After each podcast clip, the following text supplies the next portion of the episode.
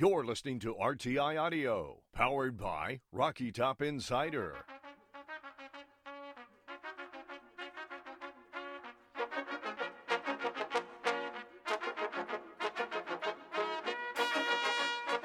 This is the RTI Press Pass with Rick Butler and Ryan Shumpert.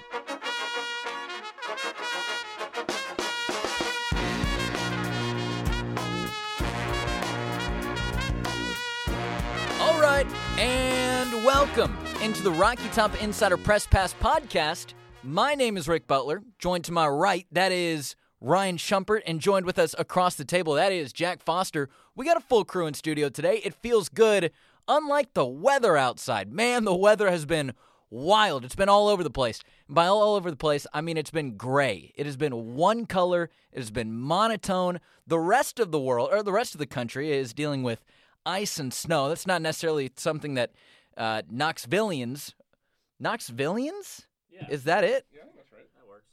Yeah, over in your neck of the woods, Rick. I heard a lot of people getting stuck in Dallas. Knoxvillians, is that right though? Is that what it's supposed to be? I mean, I don't really think it's a common used term, but I, I think that Knoxvillites? no, I think Knoxvillians is I think is the more is the accurate right one. one too.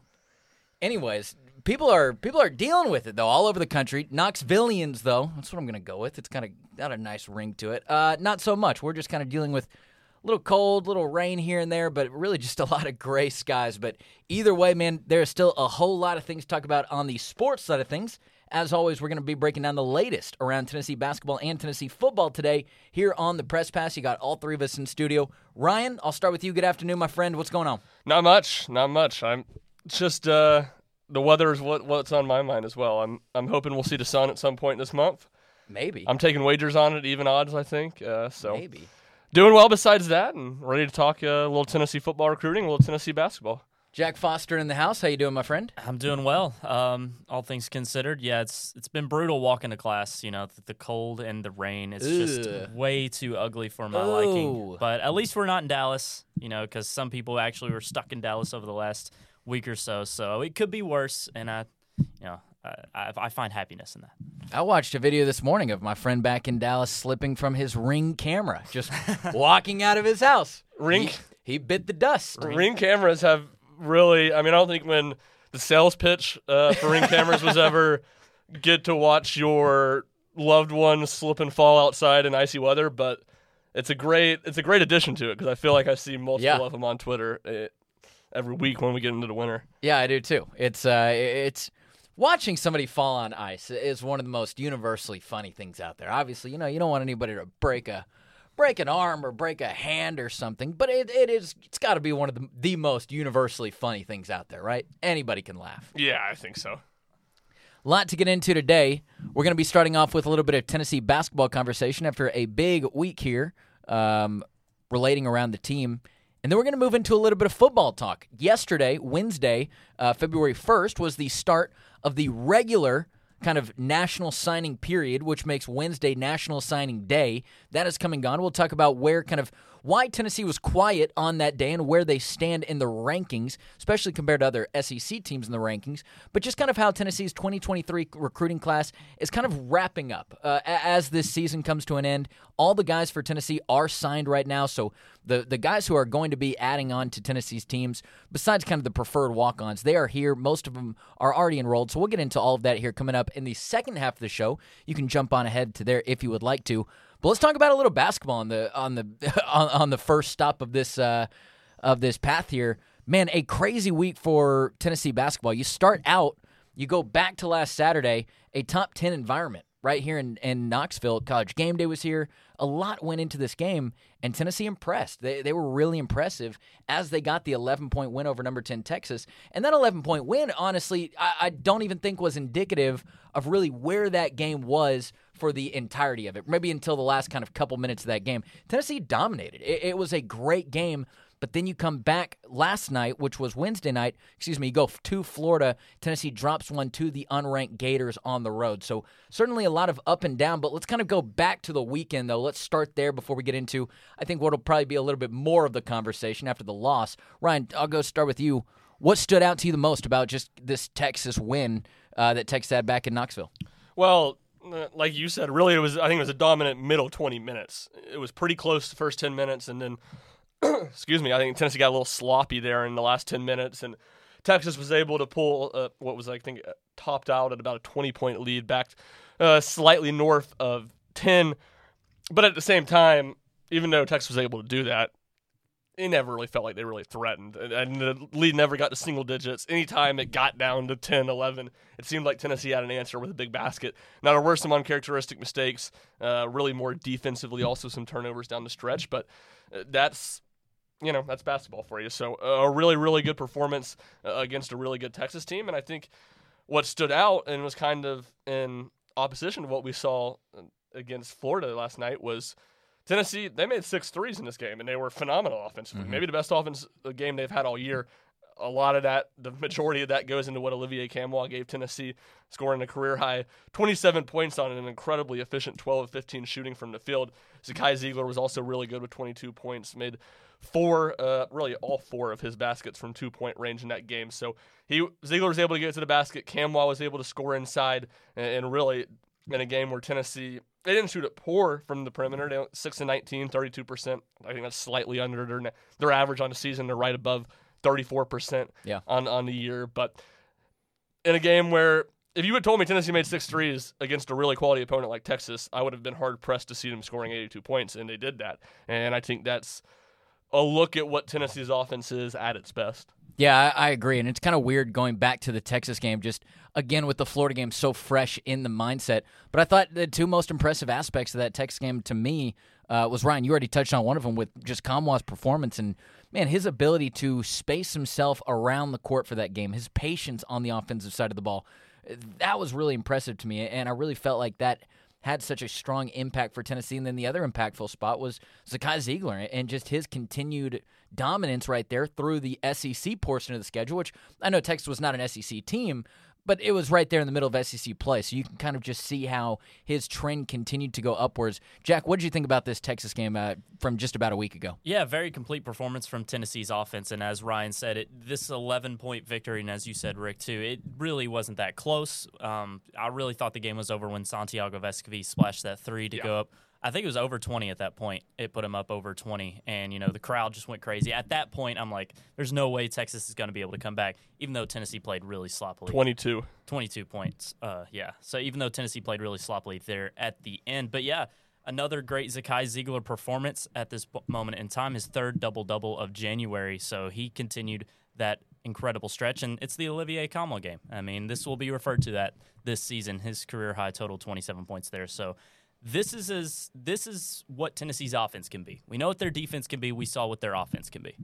Yeah, I think that's a great point. Eh, When you look at you know the success that Tennessee had in that Texas game, you can see that hey, that that is a great spot for Tennessee to be in when the offense is clicking. That is how the that's how a lot of this production is going to come. Yes, we did not see the you know the the perimeter shot necessarily in that game, but we did see that when Tennessee was going to be successful against Texas, it was with a very balanced offense. You look just a, uh, down and up the scoreboard uh, for Tennessee, and you see a lot of balance from from you know the, really the the four out of the starting five. Julian Phillips did not have a great game, but Nkamhoua, Vescovi, Zeigler, and James all doing pretty good uh, in their roles on the court.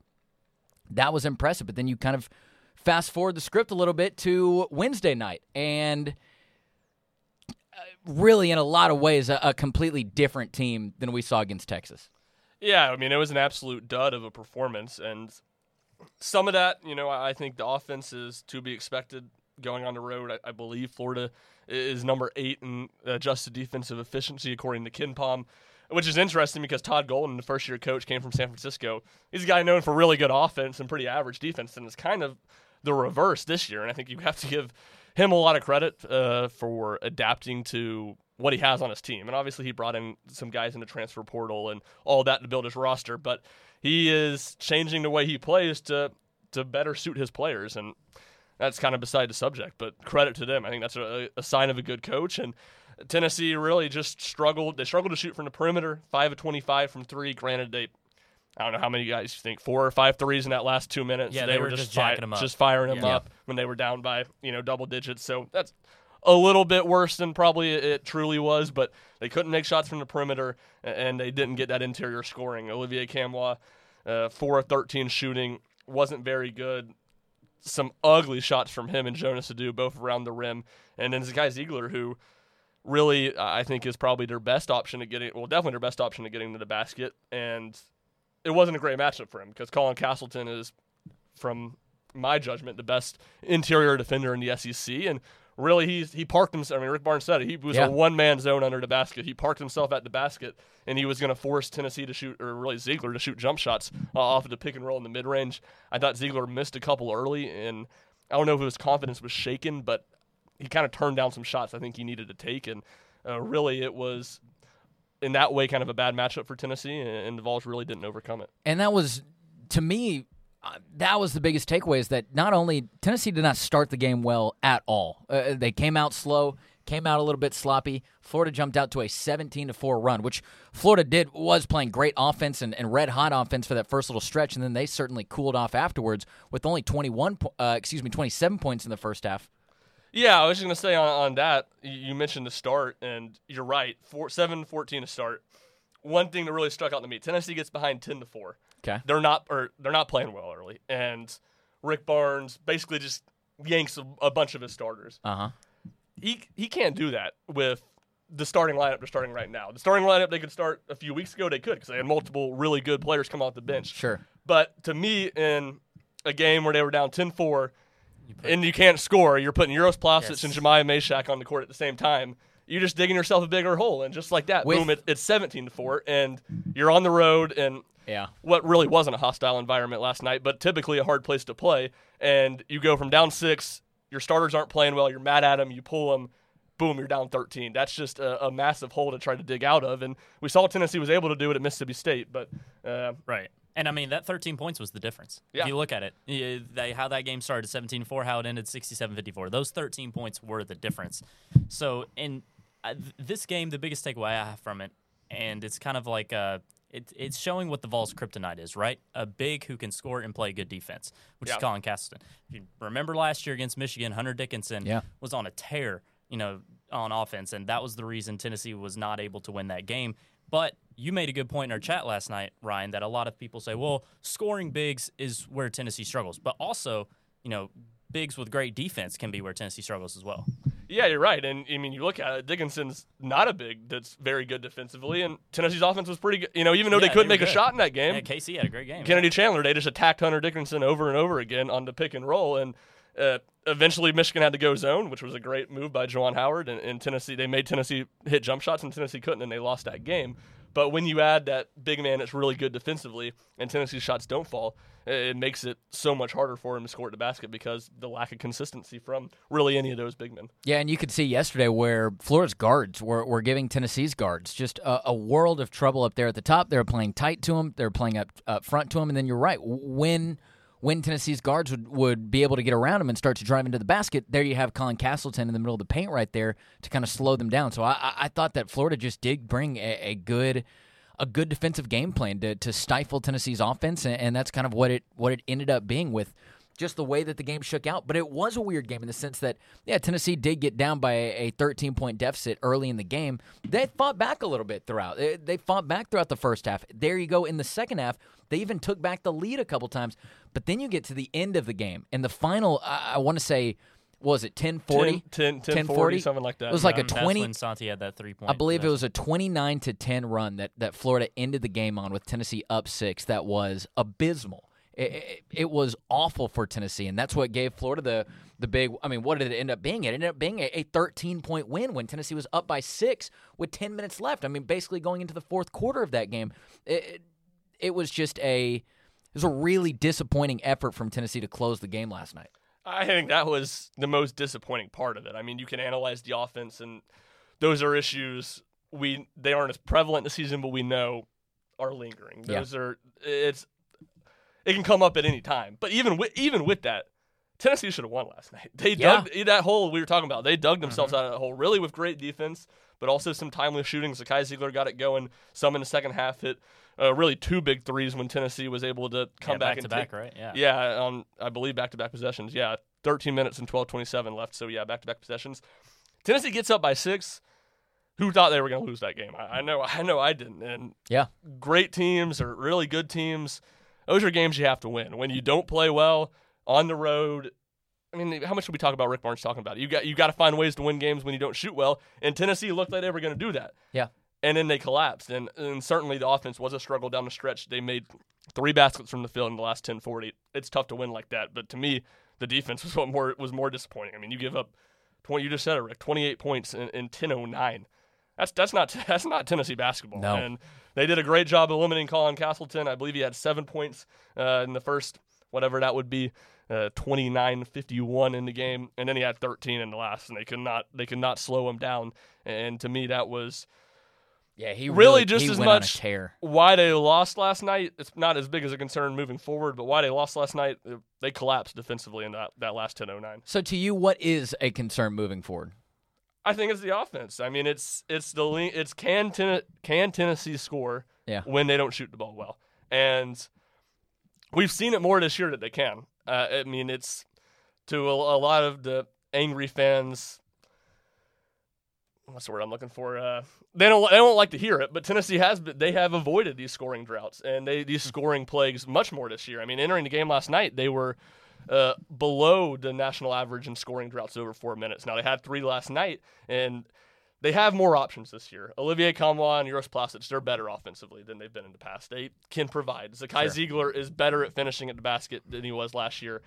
You have Julian Phillips, who certainly has that potential, but none of those guys are consistent scoring options. And if none of those guys show up and shots don't go down, Tennessee is going to be in a lot of trouble offensively. And we've seen that less this year, but we have seen it a couple times. Uh, really, I would just say, I guess the Colorado game some, but really to me more than anything, the Kentucky Kentucky game, the Ole Miss game, and then the game last night. How does Tennessee find ways to win in those games? And it's a question they'll be searching for. And Rick Barnes talks about it all the time with consistency. Where do you find it? to me, it's going to have to be Zeigler. Eh, but in games when they're playing guys like Castleton, it's going to be hard. And, and I think more than anything, they got to get more from Julian Phillips and they got to get more from Tyreke Key.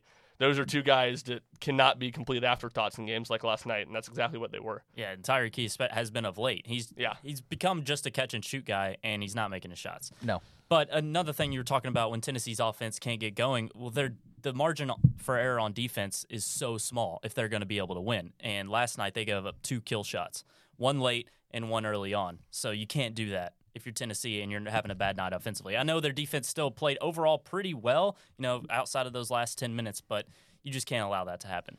Yeah, I would be so sharp. I would say the first kill shot was more on the offense though, because the offense didn't score for seven and a half minutes. yeah, that makes sense. Yeah. But you're but you're right, and it wasn't even the fact that they were two kill shots; they were two big kill shots. It was a Yeah. 15-0 run and a 13-0 run. that's 28 points. It is 20. You're going to give up 28-0 run at, at, combined and twice in a game. You're going to be hard pressed to win. So uh, that's to your point, and and you're absolutely right. Tennessee been really good at creating kill shots, been good at limiting them this year. Now they've just given up five of those kill shots on the season, four of them in the losses to Kentucky, and then now against Florida. Coming up next, Tennessee hosts Auburn, who is ranked right there at number 25, uh, right there, bookending the, the end of the rankings right there. But Tennessee welcomes in Bruce Pearl and Auburn coming in after this loss. Now, looking back at the season so far, Tennessee has been pretty good after losses. I mean, just going back to the beginning, after the Colorado loss, they went on a, what is this? Looks like about an eight game win streak, including a win over number three Kansas and one over number 13 Maryland. They did lose to number nine Arizona on the road, but came back with a five game win streak after that. Lost to Kentucky, came back and won two straight road games against Mississippi State and LSU. So Tennessee has been good at bounce, at being able to bounce back after losses this year. What do we kind of see for the team moving forward, just into this? You know, into this final, what is this? About eight, about nine games left of the season, but coming after this loss, really needing to regroup before Bruce Pearl and a talented Auburn team does come in town on Saturday afternoon. Yeah, I expect them to regroup. Just coming back to Thompson-Boling Arena is huge. If if they had to go on the road again like they did, you know, a couple weeks ago when they had two road tests, if they had lost the first one on a two game road stretch, I would be worried considering it's SEC play. But with coming back to Thompson-Boling Arena, Auburn's not playing their best basketball. They just had a big win against Georgia, but still, overall, you know, they weren't very good in the first half of West Virginia game, especially. So I expect Tennessee to get back on track. I do too. And again, we talked about how awful last night was. It's February first, and the issues we talked about they're very real issues, but they haven't they haven't reared their ugly head a ton this season. So Jack, you said it. I expect this team to get back to the way it was playing, to bounce back Saturday. I, I would expect them to win that game against Auburn. Um, it's about finding out those issues or figuring out those issues to the best of your ability. And the games I will be curious to see the games I will be circling at Kentucky, at Texas A&M, at Auburn. Those are three difficult games on the road. Typically, I mean Tennessee. It's not impossible for Tennessee to have a poor offense performance at home, but typically it's pretty good there. They come on the road. How can they play in those games? Those are going to be three tough games. Uh, I think how ten- Tennessee's offense looks and how whether they're able to pick up wins in that game will be will be pretty telling to where this team is at going into to tournament play, both in Nashville, at the SEC tournament, and then again in the NCAA tournament a week later. Five more home games left for Tennessee on the slate for this season. Four more road games left for the Vols, like Ryan just mentioned, Kentucky, Texas A&M, and Auburn. And then before any of that, coming up next week, uh, next Wednesday night, I believe it'll be Tennessee travels uh, over to Nashville to take on Vanderbilt at their house. So that's an interesting look at the schedule coming up for Tennessee, but certainly a, a wild week for the Volunteers. Just w- with the high that was the top 10 win uh, on the, the night that you have college game day in town. There's a lot going on. It's a big, you know, you have a 20 point lead and it turns into an 11 point win, but it's still a huge moment for the program. Then you come back and they fall on their face at Florida. So uh, certainly an interesting week for Tennessee, but looking to see how they bounce back this weekend against number 25 Auburn. That game will be coming up 2 o'clock p.m. Eastern Time on ESPN. Of course, Rocky Top Insider will have you locked in with coverage throughout uh, the game in Knoxville. Otherwise, though, I think that wraps up the basketball conversation for today. A lot more to get to for the rest of the season, but just just kind of breaking down the, the week that was for the Vols. Yeah, certainly, and really the the tell of I think we saw Tennessee at its best, or maybe not even Tennessee at its best, but Tennessee at its most impressive against Texas. Yeah. The way it was able to have offensive success without just raining in threes, and then the the fear of what Tennessee is at its worst. All all the fans out there that have been hesitant of buying in completely to this team because they're worried about what happens in March. To me, Florida has all the makings of a 10 seed in the NCAA tournament. They have one really good player in Colin Castleton. They have a solid core around them, but nothing special. Those are the type of teams that, that you'll see in the round of 32. You really saw it with Michigan last year. Hunter Dickinson, one really good player, Yep. solid core around them, and it's those are the games that, that Tennessee is going to have to try to figure out a way to win uh, when shots aren't falling, and we'll see how uh, how they do the rest of the season with it. Before we move on from basketball, Ryan, I want you to uh, talk about your stat you shared on Twitter today from the Fields of 68 newsletter. Yeah, so Field of 68 had this in their newsletter today, and Will Warren, uh, Stats by Will's also had a bunch of really good writing about the parity, or really just how the top of college basketball is so weak this year. And Tennessee was the 10th top two team to lose this season. That is a record in the AP poll. It is Wow. February 1st. Mm-hmm. There's still a full month, if not yeah, uh, yeah, five- more there's than still a month. five weeks left until Yeah. the NCAA tournament. There's a month and a couple days left until conference tournament. That's wild. Yeah. So, I mean, it's again, it's the, there's just no It's college really basketball. There's yeah, Yeah. it- it's college basketball, and I, I see a lot of people. You know, oh, great teams don't they don't lose games like that last night. Well, one Tennessee was a five point favorite on the road. A lot of teams lose games as five point favorites on the road Yeah. uh, to solid teams that can make the NCAA tournament. And two, there's not a lot of there's not really any great college basketball teams this year. Look what just happened to Alabama. Yeah. They got blown out Yeah. to unranked Oklahoma on the road. And So- it is the exact same the exact same thing. Alabama. What what happens for Alabama when they don't make threes and Brandon Miller can't bail them out? Can their defense win them games? they got Definitely railroaded by a, a pretty average, a worse Oklahoma team in my opinion than this Florida team uh, on the road. So that's that's a great point, Jack. That's the nature of college basketball. Can you win when what you do best is not going well for you? Tennessee's done it some this season. They couldn't do it last night, but they're certainly uh, not alone in, in that in that struggle. and Alabama certainly had a good rebound performance, Oh smashing God. Vandy by nearly 60 points. So we'll see That if was Tennessee can have a good rebound this week. wow. That was that was. As, glaring. as Ryan And said, Jerry- should be illegal. I loved that tweet. That was a should be great tweet. illegal. Jerry Stackhouse and Nate Oats are like you know uh, f- somewhat friendly. Uh, I think we've heard Uh, they've got they've got they've both got more enemies than each other. So it, it really was wild to see. But I think as Nate Oats said, like, hey, that's just. It's, uh, it's just Well, yeah. unfortunate to be in I was you got to kinda like- after a loss, and that's that's the kind of mentality though that Tennessee needs. I think coming up this Saturday, it's Yep. it's hey, look, if you beat us, if you embarrass us, then we will come back and, and we will throw everything, including the kitchen sink, at you for the next game. I, I think that's the mean that's the mentality that obviously Alabama had, and leading to their you know 900 point win against Vanderbilt. That absolutely is the mentality that Tennessee has to have coming back in against Auburn. I, I think we're right, and that this is not a this is not pushing the panic button or anything. But if you're a top five team in this league, if you're a national championship contender, you've got to come back and be able to assert a little bit of dominance. And I think that Tennessee does have the opportunity to do that. That that Alabama Vanderbilt game was genuinely unbelievable. Whoa. I was flipping Wow. it like on a little bit in the first half, kind of following it, and it was you know, like 17 point lead, maybe six minutes to go in the first half, and I just flipped it off like I'm not gonna flip it back on, no reason to, and it was like what felt like no more than 20 minutes later. Like I'm a college basketball group chat with some friends, and my Alabama uh, friend texted in, and it was like. My goodness! And I flip it over, and it was a forty-point game. Yeah. For anybody who, Vanderbilt had 24 points like in seven minutes into the second half. for anybody who's who's not familiar, uh, that was a 101 to 44 uh, the biggest win in program history, victory think, for right? Yeah. Alabama. It was the biggest. It was the biggest win in program history for Alabama, or at least against an SEC team, and it was like the fourth worst loss for Vanderbilt in in program Oh, history. no. I think all of them were. I think two of them were against Kentucky, and then there Oh, were- man. can't remember who the other one was against. Maybe Florida, but uh, Yikes. yeah, it was that was funny. You know, i- if you're watching Tennessee athletics as much as we are covering the team, as much as we know a lot of this fan base does watching both teams, it really is kind of wild to go from Tennessee football straight into Tennessee basketball, right? A- And that is not just Tennessee, but the sports in general. You look at the college football season where every single game matters. Right, Uh, no matter if it's the beginning of the season or the end of the season, every single game matters. And when you're watching this Tennessee team, this was a team that was built on high electric, you know, offense, and, and that is what this team saw. Uh, Saw the the nation's leader in the sport of college football in terms of offense. Then you immediately go into the basketball season where there is a lot more longevity between the seasons. Some of these games aren't as important as others. You do kind of get some just you know some some gimme games on a Wednesday night or some forgettable games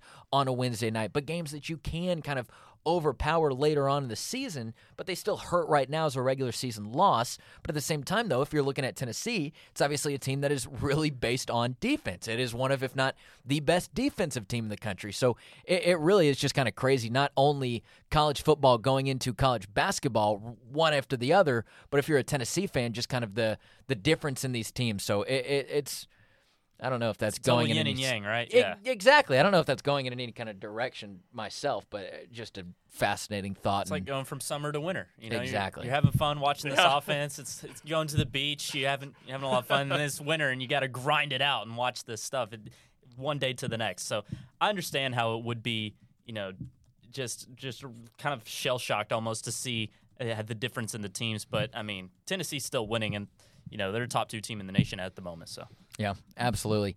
All right, speaking of Tennessee football, that is going to be our next topic of discussion. Wednesday was National Signing Day. We'll tell you about why Tennessee was a little bit quiet. We'll talk about the the signing day timeline because it has gotten weird here in the last couple of years, and we'll talk about what is next for Tennessee football on the recruiting trail. Don't go anywhere. It's the Rocky Top Insider Press Pass. We'll be right back. And now, back to the show. So the signing period has definitely kind of switched up a little bit here in the last couple years, right? This Yeah. February 1 day, this whole National Signing Day, that used to be the big event that people would be looking forward to, that people would be fascinated with. That would be the big signing day. But I think you've seen in the last couple years a little bit of a shift. And I think what you've seen is that maybe these players and these high school students are prioritizing getting into their program, being able to go through all the ups and the downs of December practices, of bowl practices, of just the whole early enrollment process. I think for a lot of these guys, they're they're kind of saying, "Hey, I'm good on the high school scene, right? I've done what I need to do. I would like to go ahead and get a jump start on my college career." I think you've seen that be very beneficial to people. Thus, the early signing period, what what typically comes, you know, mid to late December. I believe it was what December 22nd this past the year. third Wednesday through Friday of December. Okay, there you go. So so kind of that third week of December, man, that has really become the priority of this signing adventure, if you will, that a lot of these players are going on, which kind of leaves a day like yesterday, National Signing Day, a little bit barren, or, or certainly just considerably ball, less yeah. behind the eight ball just considerably less news than you would typically expect on the december date of the early signing period And I mean, it makes sense, you know, like why not have an extra semester of preparation rather Sure. than just the summer? And same with classes too. A lot of these kids are looking to go to the NFL and you know expand their career after three years or so. You know, if if they're a highly touted recruit, so why not get that extra semester of classes under your belt so you can graduate earlier? It makes a lot of sense. Yeah, no, it does, and but you could do that before too. You didn't have you could enroll Oh, in could enroll, January. okay, Yeah, and be- to me, and I'll be interested to see if they do this because I've heard some people who know more about it talk about it, but I think they need to go. They need to get rid of this December signing date because coaches trying to manage transfer portal, signing day, and bowl practice at the same time, like that's just crazy. And you have this full push at once, where and then now you see in January. I mean, January is just it's all about. Maybe you have one or two guys you're still going after in that current class, but it's Yeah. about the, getting the juniors on campus and going ahead and starting that stuff. To me, it seems like it'd be a lot more beneficial. Maybe you had a, a signing day in, in August, like Dabo Swinney's talked about for a long time, but uh, I like getting rid of the December one and having it going back to February. And to me, that spaces things out instead of there being this two, three week push in December that's just absolutely insane. It gives you the whole month of January to focus on high school kids and the whole month of December to focus on portal guys. That's interesting, and, I'll. I think that so much of what you just said is is spot on, and I think for a lot of different reasons that would be beneficial to people. But I do kind of wonder if you know, yes, that is more beneficial for the coaches who, who have about a million and a half things on their plate in the month of December, but. Maybe it's better for the kids, right, to have this December signing date, for the kids to be able to wrap up that final season of theirs and then to say, hey, you know what? I am off and I am ready to start my college career. I don't I don't need to in a, in a couple weeks. I don't need to in a couple months. I want to be in there going through the going through the practices, going through the facility for that bowl season, especially if that team is going to be involved in it. I know, you know, I think obviously a lot of the kids that Tennessee brought in this year you know, for hopefully for for Tennessee's sake, did find good experience in those bowl practices. So, Ryan, I- I get what you're saying. I think it's it's a weird maybe space in the middle that you're right. Like it, it feels like for the program and certainly the coaches and the coaching staff, it would be more beneficial for you know National Signing Day to become once it what it once was as the primary date for these kids to sign. But I also do kind of wonder, without being a recruit myself, if maybe that December date i- is really beneficial for these kids and does give them a little bit of a leg up on you know the competition moving forward, or just at least in comparison to years past. I know if I was a recruit, I'd be looking to sign in December. Yeah. So I I see what you're saying. Like it, it's definitely I would be interested to hear a coach's take on it. Obviously, we heard Dabo's take on it at the Orange Bowl and stuff, and you know his beliefs on it. But as a player, I think it would be beneficial to go in December. So I don't see a big issue with it. Yeah, no, I, I do think it it is nice for the players because the I'm sure the recruiting process is just exhausting, especially for those top players. So, Yeah. And that's you know maybe why you put one in in August before the season, and you know anybody can get Sure. out of it if any of their assistant coaches, anyone who recruited them, they can get out of their NIL if they if they leave or in LI uh, if they le- leave, but. Was Dabo's whole thing? Was he at any point pushing for just a sign anytime? I don't think so. Like like there's no period. It's yeah, just whenever. like you just if you want to sign, Maybe.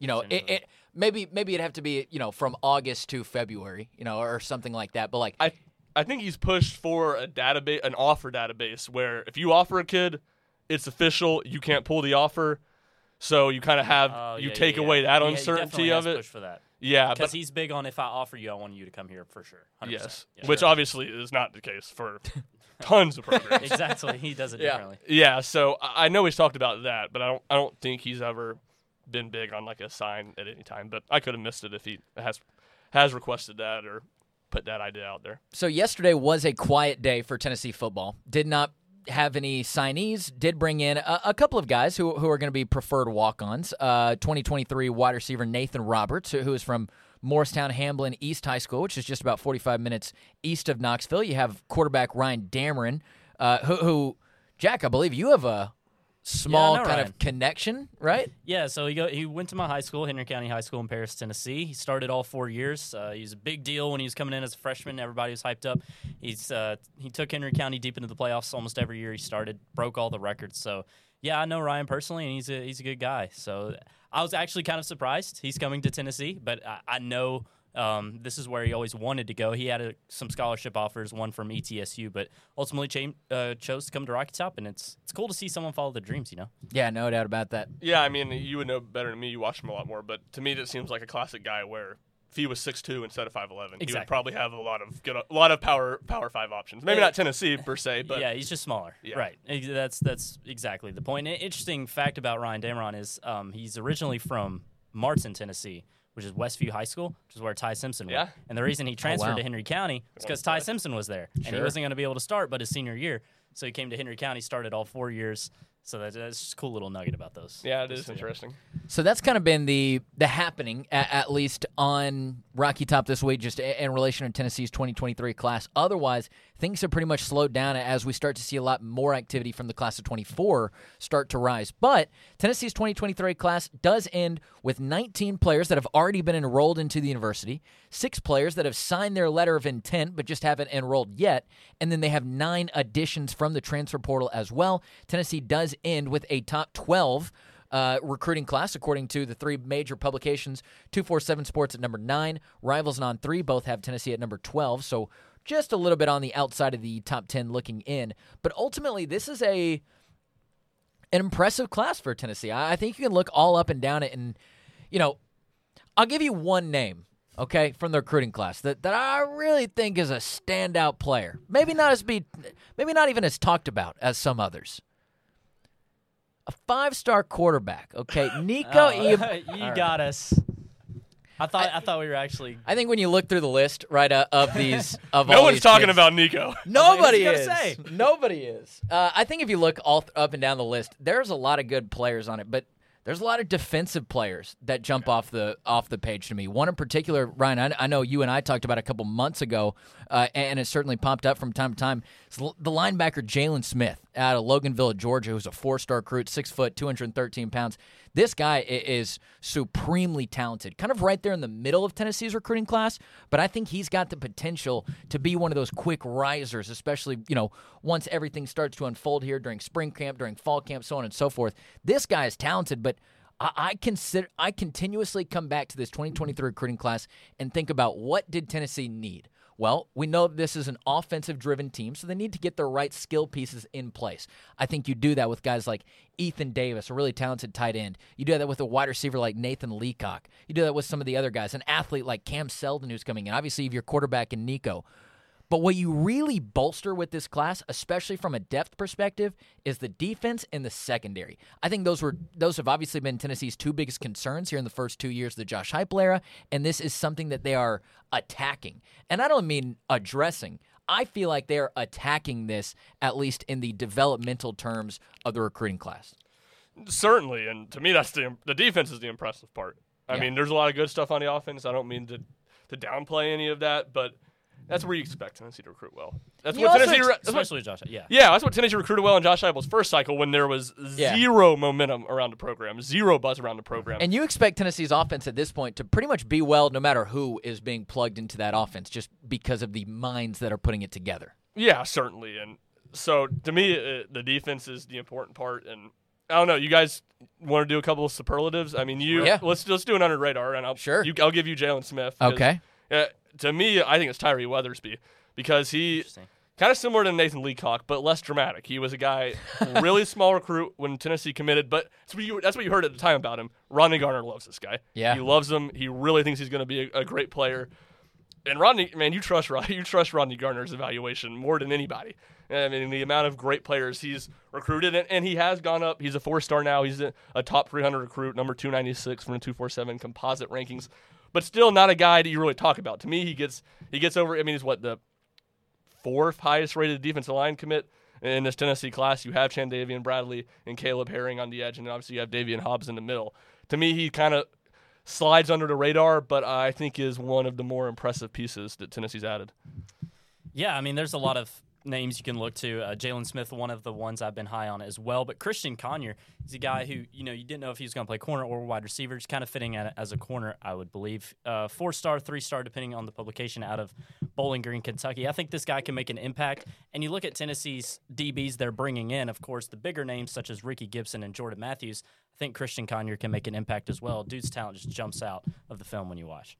What about a player that we think can make the biggest impact as a freshman, or most likely to make an impact as a freshman? Uh, On either side of the ball? Either side of the ball. I'll go first. What y'all think? Okay.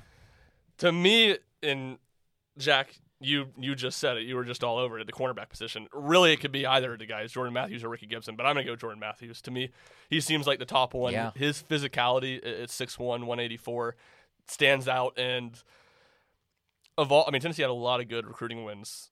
Jordan Matthews might have been the biggest surprise when it happened. I mean, every, Yes. everyone had him pegged to Texas. He'd been to Texas way more than he'd been to Tennessee. Baton Rouge native, and Tennessee was able to get him. And to me, obviously Tennessee brings in uh, the the corner uh, out of transfer portal from B- BYU, Gabe yeah, Gabe Jeudy-Lally. Judy Lally. There you go. And, and I didn't know the double, mouthful. I didn't know the double last name. Yeah, Uh, and Hey, you have to type it a lot. So get yeah, used to it. I know. So It I'll, I'll get I'll get used to it. But uh, to me, Jordan Matthews is another guy that I think is going to have a chance to come in right away. He's already here. I think it, maybe this Yeah. is wishful thinking, but he's the one guy I think if you go, uh, who would you want Tennessee to have from this class stand out? To me, it's Jordan Matthews because his ceiling is so high, and that is a spot of such opportunity next season. Yeah, that was a guy who was highly touted on the recruiting scene, and I think a guy that you know that he believes in what Tennessee is doing, just again, based on the other schools that were so heavily trying to recruit him, and the fact that he could have gone to some of these other schools, a, a, school like LSU that would have been right there in his own backyard, right? It would have been a little bit maybe easier to go to, but I think you can tell that this guy wants to be great. He wants to be great at Tennessee, and like you said, Ryan, I think he's got that opportunity.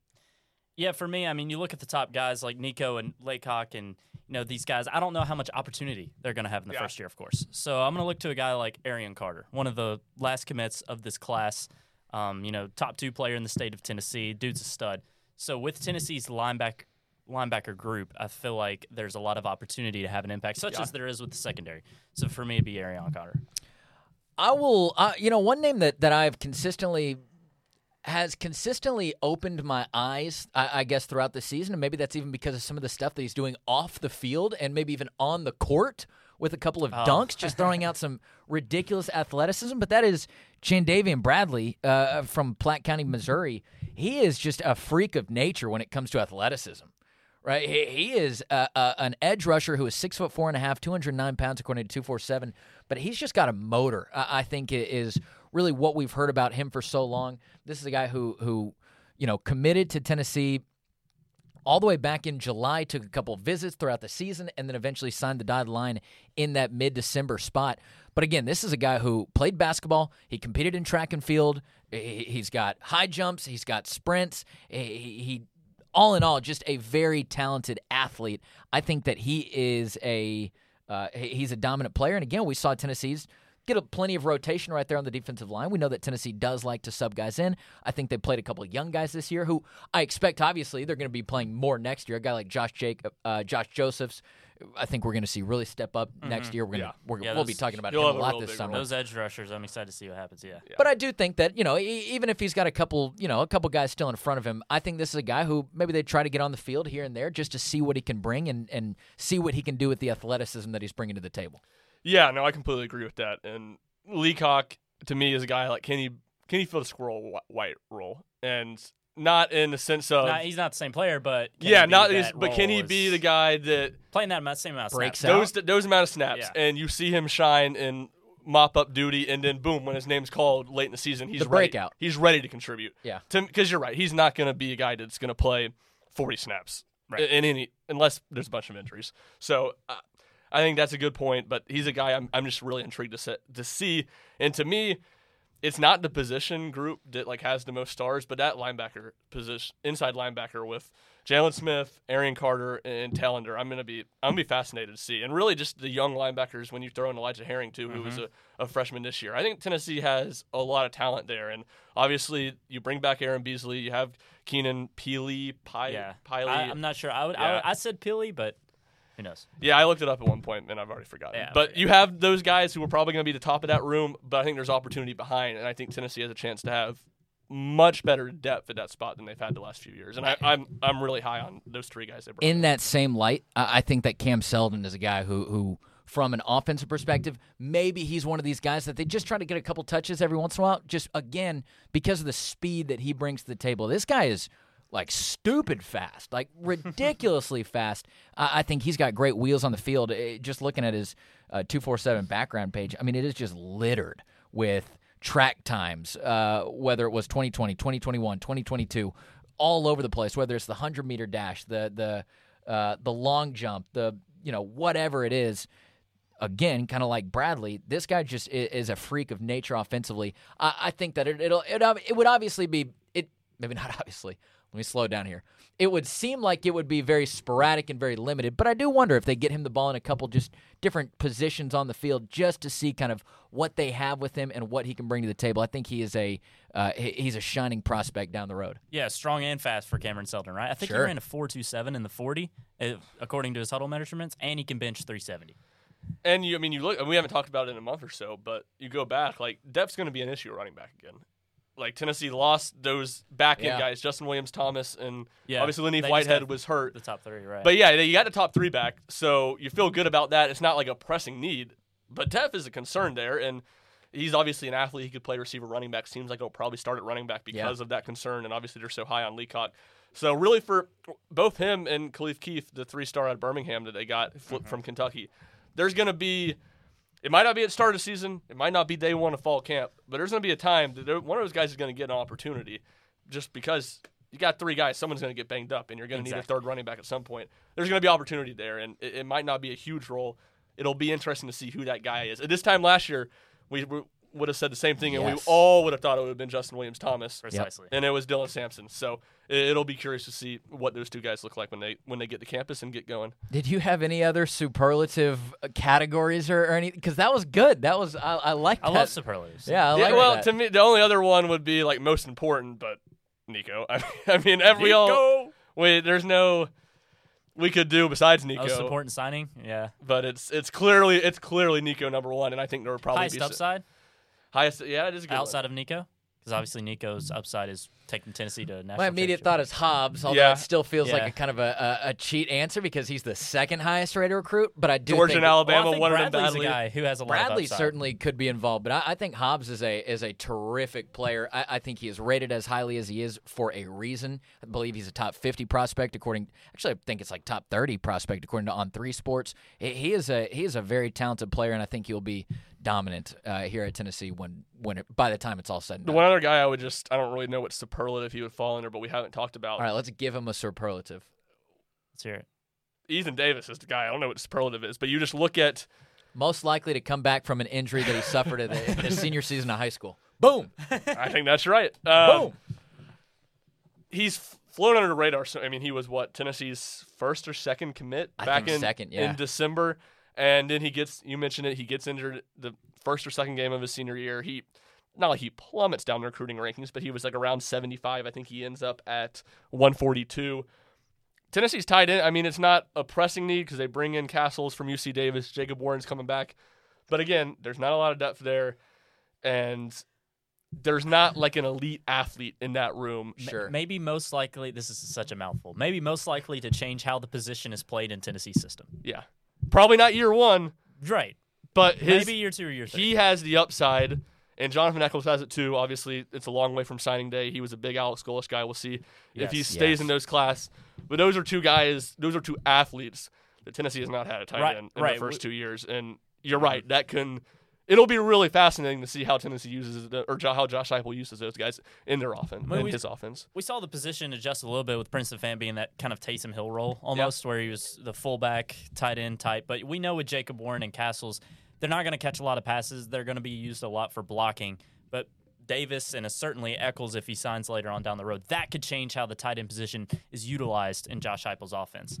And you you you saw just the the variety that they used with Princeton Fant this year, right? He mm-hmm. he was running, he was throwing, he was catching, he was doing everything. So I, I think they do kind of, you know, I think they want a guy who who can fill in a bunch of different roles for them, especially down by the goal line. I think they want a versatile big player, kind of like a Fant who can. You know who, who can run it, who can catch it if he needs to, and so on and so forth. So I I, I do agree, especially with Alex Golesh, who was the tight ends coordinator, leaving. I, I do kind of wonder what what this position looks like moving forward. I'm sure it'll be a lot of the same, but definitely, I, I think a, a small storyline to watch. Yeah, it is, and I mean, you just think about it. The way Tennessee attacks the perimeter, Mm-hmm. and then you add a really good tight end like the, the. I'm not a football genius. Never coached football. If I was a football genius, I wouldn't be here talking to you guys. But just the thoughts of the versatility that gives you offensively Yep. for a guy that's as smart as Josh Yeah. Heupel, it's it's really intriguing. Yeah. Guys, let's uh, switch gears real quick before we wrap up this show. A lot of news from the first couple days of the Senior Bowl coming out, and uh, I think you go back to Monday, and maybe that was the most optimistic or, or the most, maybe the most relevant news for the Tennessee fan base, and that came from uh, Tom Pelissero of the NFL Network on Monday. He reported Former Tennessee quarterback Hendon Hooker, who did go through the ACL surgery at the end of November after that South Carolina game, he reported that Hendon Hooker is off of crutches as of about a week ago, uh, which is a huge step in the in the uh, recovery process. Hooker also told Pelissero that he believes he should be running by the end of March, and that he believes that him and his doctors believe that he will be ready for training camp. That is terrific, terrific news for Hendon Hooker, who, who obviously suffered that terrible injury right there at the end of the regular season. Just for a guy who is as old as he is, for for a guy who you know people are already going to find ways to kind of poke holes in his narrative. The, the the ACL injury doesn't help, but also now you're looking at this guy and you're saying, "Wow, this recovery has been amazing." Though it, it definitely seems to be well ahead of schedule. It definitely seems to be in a good position, and he's now looking like a guy that if you draft, he won't have to miss any kind of significant time there in the you know in the preseason of his very first year, especially if he is there for training camp. So uh, I think that this news has been extremely optimistic towards Hendon Hooker, and you know it's kind of maybe even sliding him up into that you know round two, round three, maybe round four kind of range. It's absolutely massive for Hooker to you know have that news and go down to the Senior Bowl in in general because Yeah. you guys know just as well as anybody that talking to Hendon Hooker, covering him, instant leader, right? He, the leadership qualities just jump out at you. So him going down there and talking to all these NFL, I mean, every single NFL team is down there. They have a representative down there. Hendon Hooker is going to meet with all of them. For him to show them his leadership qualities is big for his draft stock to try and you know get into that round three, round four range. Yeah, absolutely. So, you know, and man, there's a lot of people. Hendon Hooker is a is a very talked about name right now i- in the college football world because again, I I think you kind of know, or at least people have an understanding of yes, the the top few are, are going to be it's going to be uh, Stroud, it's going to be uh, Bryce Young, it's going to be Will Levis, it's going to be some of these Anthony other guys. Richardson. Anthony Richardson. There are questions for those top guys, but they're all kind of questions that relate to the top 15. Hendon Hooker to me is that first kind of quarterback that's like, wow, he could go anywhere from round two if you find a team that just absolutely loves him, maybe fall back to kind of around four, maybe even around five. He, to me, is kind of the most fascinating quarterback in this class just simply because of the range that he could go. So I, I think that's fascinating. I, I listen to. Uh, I listen to Dallas radio e- each and every day just because that's you know that's where I'm from. That's uh, 105.3 The Fan, and even those guys in, in Dallas are, are talking about Hendon Hooker as maybe one of the most uh, impressive players at the at the Senior Bowl without even stepping on the field, uh, you know, to to practice in pads. So there's certainly been a lot of Hendon Hooker talk in this last week, really kind of jump started by that report from Tom Pelissero that things are looking pretty good. Yeah, and another guy that's getting a ton of buzz down at the Senior Bowl from Tennessee is Darnell Wright, who a lot of you know clips out there of really good reps, and then uh, Jim Nagy, who is the executive director of the Senior Bowl, uh, was on the Ramon, Kayla, and Will show on 104.5 The Zone this morning, and he said, "I had a Hall of Fame O lineman who's a scout tell me that Darnell Wright has made a lot of money this week, Oh, and this is already a guy that you know what was a projected second round pick, Yes. basically, and correct. Uh, I've said it for a while. To me, he's the first. He's the first guy from Tennessee I would take in the draft, and to me, he seems like he should be a first rounder. The way he played his last year and just the crazy grow jumps in his game he made it his last two years, which again I think I think we talked about before, but it's not shocking. He he's from Huntington, West Virginia. Did not come from a big time program, so he comes in his freshman year. He's not a guy that was at IMG at a football factory. it's Right, completely yeah. different. He and then his first full off season's COVID. He has to go home. He shows back up 30 pounds overweight no wonder he didn't play well in his sophomore season. And then junior season, you start to see it kind of start to click at, at left tackle for him. Moves back to right tackle this year, and he was phenomenal. Yep. Fantastic season. All right, so who do you think is the first Tennessee player drafted? Is it Darnell Wright or is it Jalen Hyatt? Due to the wide receiver market in the NFL and how crazy they go, I'm saying Jalen Hyatt. But Okay. I, I agree with Ryan. Hey, I don't think it should be. You'll be Jalen. able to. You can change your pick later on, but a, as But- things stand right now, you feel like Jalen Hyatt. Yeah. Okay. Hyatt will be the first one taken. Yeah, I would probably agree with that. I mean, that, again, I'm not an expert, but just you make a great point. It's like six receivers. It feels like goes in the first round every every season, So- and you just look at what the people who know more about the NFL draft than me say, and it's it feels like Hyatt's pretty I mean, consistently. Guys like Laviska Shenault and Chase Claypool were early second round picks. Uh, it's just how wide receivers are taken in the NFL draft. You know, and I'm not saying Jalen Hyatt is gonna turn out like those guys, of course, but I'm just saying wide receivers go early. So yeah, From 2018 to 2021, Tennessee sent one, two, three, four, five, six, seven players to the NFL draft. Again, from 2018 to 2021, they sent six players last year. Excuse me, five players last year. It's going to be a bunch more coming up this year. Certainly, Josh Heupel is is quickly showing that he's got an ability to get guys to the league. Uh, you know, a- and, however much time they're spending at Tennessee, even a guy like Velus Jones Jr., right, who, who was only with Josh Heupel for one year here. He obviously uh, played his way up to a third round draft pick for the uh, Chicago Bears last year, and who knows what's going to happen this year? But there are a lot of interesting stories going around, especially at the Senior Bowl, at which I do believe that Josh Heupel and the whole staff, uh, maybe not the whole staff, but a lot of the staff members. I saw Glen Elarbee down there with Wright. So maybe it was Elarbee and Garner and Ekeler, I think, I were all guys I've seen down there. Okay, there you go. So Byron, Byron Young, the other Tennessee guy that's down there, we didn't mention. yes, yes. yeah, just those three, right? Yeah, just those Yeah, three. because to Tillman didn't go. Yeah, Carvin and uh, Banks are at the East East West Shrine Bowl this week. Right, and that's is that tonight? Is that I was about That to just tonight. ask. I I was think- about to say, think is it that is, tonight, yeah. Thursday night, or was that last night? But I, I don't think, think, it was Wednesday night. tonight. Some, I feel I feel like I saw that. Hold on, I can do the research really fast. We will. But Uh, yeah, that's what Matthew Butler played in last year. Yeah, that's right. East right. West Shrine Bowl. So that's right. That is It's exactly right. Before he got drafted by Vegas. yeah, he had some impacts uh, in year one as well. So Did he? Mm-hmm. yeah, Good, he, he saw good. the field a couple of times. Five or six games, I think he was active and played in. Yeah, so it's Jeremy Banks, Jerome Carvin, and Princeton Fant tonight Princeton in Fant, the that's East right. West Shrine Bowl, eight thirty Eastern, NFL Network. There you go. If you're listening to this right now, uh, whenever you are on Thursday and you got some time open tonight, head over to what what channel is that? NFL Network. NFL Network, and you can watch a couple of VFLs in the East West Shrine Bowl. Otherwise, guys, that's going to pretty much wrap it up for us. This was a man. Talk about a packed show. We don't normally we don't normally push an hour, but we are we're pushing it right now. We're about three minutes away. Yeah, we had plenty of uh, a yin and yang basketball week Yeah, to talk about. So a lot of good and a lot of bad, and then we got to uh, recap in the recruiting class, and that was a lot of fun. When you have a top ten win, an unranked loss on the road, and then National Signing Day, to which you really don't even do anything, but it's still National Signing Day. Yeah, that's going to pretty much uh, Yeah. create some topics here for a podcast. I mean, full disclosure, at the Tennessee Texas game, I was actually, you know, I went as a student. It was the first UT sporting event I ever went to as a student. But the whole time, you know, I'm thinking about our upcoming podcast and stuff. And like, Uh-huh. I know you guys are watching closely, so I'm taking. I was not thinking about our upcoming throughout the whole podcast during game. the game. I'll tell you, he's better than me. I'm taking mental notes throughout the whole game. I'm like, Unbelievable. okay, this is a turning point here, and I'm like, basically Tennessee dominating, right? But I have these talking points, and then last night the Florida game happens, and I'm like, okay, well, yeah, that, there it goes. that's all thrown out the window. Well, it's funny. part. It's funny because, like, to me, the biggest talking point from the Texas game was how well the offense was without hitting a bunch of shots. Yeah. and they didn't hit shots in Florida, and the offense was horrible. So Right. it was like the the best part, uh, the most encouraging part of the Texas win was the most discouraging part of the Florida loss.